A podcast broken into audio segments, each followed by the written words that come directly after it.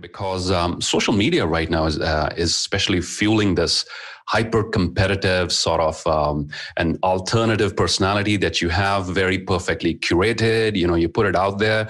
And there are millions right now who are living with this feeling i'm not enough. And there's a huge competition out there. There's young kids who would put a green screen behind them and pretend they're in thailand or having a vacation somewhere just to fit in right with the rest of the tribe. So uh, i read this interesting book by bronnie ware. Perhaps i'm sure you must have heard about it the five regrets of dying people and number one on oh, the yeah. list number one on the list was I wish I had the courage to lead a life true to myself. Where, where did where do you feel there, Marisa, humanity? Where did we go wrong, despite all the so-called progress, um, economic progress, social progress? There are still millions out there who die with, and they don't sing their music. And um, eh, where do you feel have we gone off track?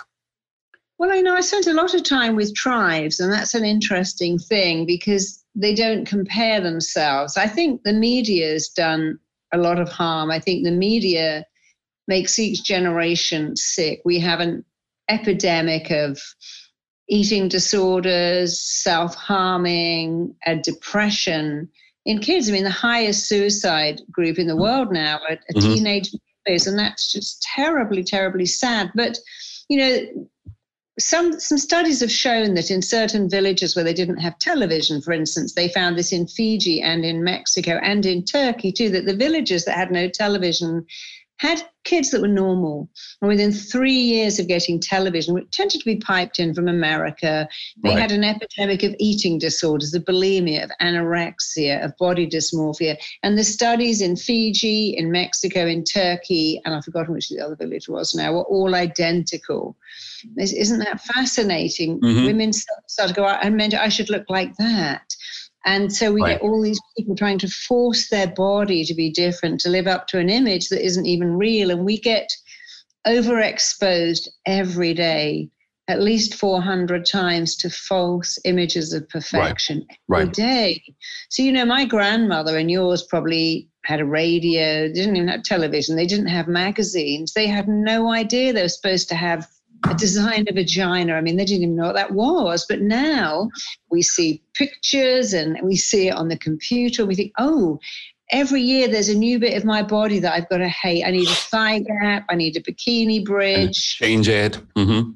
Even my genitals have got to be perfect. And it's such a shame that for women, especially, but men too, every year there's a new thing. Like there's something called the, I don't know, this, there's something called the A4 challenge. I hold that up and your waist has to fit in that piece of paper. Gosh, an A4 sheet of paper. Yeah, you you have to fit inside that, and not not which way, not that way, that way. oh my God, my waist wouldn't fit in it, but I don't care. But you know, what are we doing to a generation where we judge them on the size of their thighs, the size mm-hmm. of their waist, mm-hmm. the size and body shaming and cyberbullying, and uh, it, it's horrible. Yeah, and it, it never ends either. It used to be that you know you could you know, if you when I was a kid, if you went to school and got bullied, at least you could go home at four o'clock and, and have a respite in the weekends. But now, if you have a laptop, you have a, if you have a phone, mm-hmm. you get bullied twenty four hours a day. It used to it's be constant. when you got to seventy, you could like under your waistband, wear your stretchy pants, and eat cake. But now it's like, oh no, Jane Fonda looks amazing at eighty five. I'd better do that too. And now we have people putting their babies on Instagram, going, hey, look at my baby. Right. The baby's in designer clothes. The minute we're born until we're 95, it, never seems to end this need to pretend to be perfect. You've got to look perfect. Mm-hmm. Got to have perfect homes, got to act perfect, speak perfect, know everything. And we've put the most insane amount of pressure on ourselves. We do. And it gets worse because it used to be what do you look like? And now it's like, what do you look like? What label are you wearing? That's very right. important. Right. And your self worth and who you are as an individual, all of that is judged based on what you're wearing, et cetera, et cetera. Right. Influences. And now it's like, what kind of house have you got? And it, I just feel so sorry for the generation of kids coming out now because it never ever ends. I remember working with a little girl one day and I said, What do you want? She said, I want a diet. She didn't even know what it was, but she said, I, I want a diet because her mum was always on a diet. So I'm on a diet, I need to go on a diet. It's terribly sad what we do to children now. Mm-hmm, mm-hmm. Um, yeah, it's getting worse because now we have kids who've got thousands of Facebook friends, but but when they're sad, no one's coming over. They the whole generation because they never even go on a date. I mean, that's extraordinary. They they talk to people on Facebook and they they they have all these apps but they don't meet anybody. So and, and therefore, they're, they're lacking the confidence, if you will, to approach people in flesh and blood, right? So they go to a social meetup and they, they would yeah. hesitate. They would rather pick up their screen once again and send a message or something than talk to someone face to face. Because what's running this is I'm not enough. Right. But behind the screen, I can pretend I am. I can alter the screen. I can right. digitally alter my pictures. I can uh-huh. alter the background. I can alter the settings. I can put a filter on there and I can pretend I'm someone better than I am. But then when you come to meet that person, you can't go out with a filter. You have to go out as you. And so it's such a shame that we've made people feel they're not enough.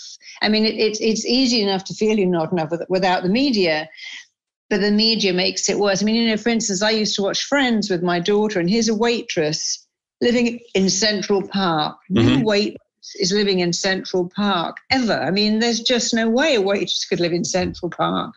And it sounds kind of funny, and then show, old shows like Baywatch, where everyone had perfect bodies, but it's not real. But people who watch you think it is real. And it's Indeed. such they see a celebrity the day after they're given birth in skin tight jeans and a crop top with their baby and go well i didn't look like that when i had it. But they see the baby somebody giving birth looking amazing. And I, they go god i didn't look like that. There's something wrong with you. There's nothing wrong with you. You're getting overexposed to false images of perfection well said overexposed to false images of perfection I'll share something interesting with you. I operate from a very small town in Punjab in India. I'm not in one of the metros. I'm not in Delhi. I'm not in Mumbai. I'm not in Bangalore.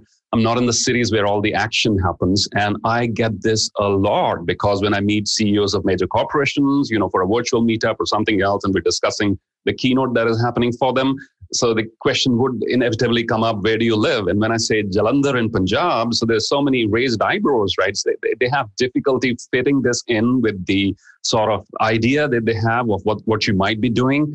And i often joke with my audience as one of the top searches on the google is simerjeet singh lifestyle. So people often believe that i might be sitting on a beach somewhere sipping a martini but, but that is nowhere close to what my real life is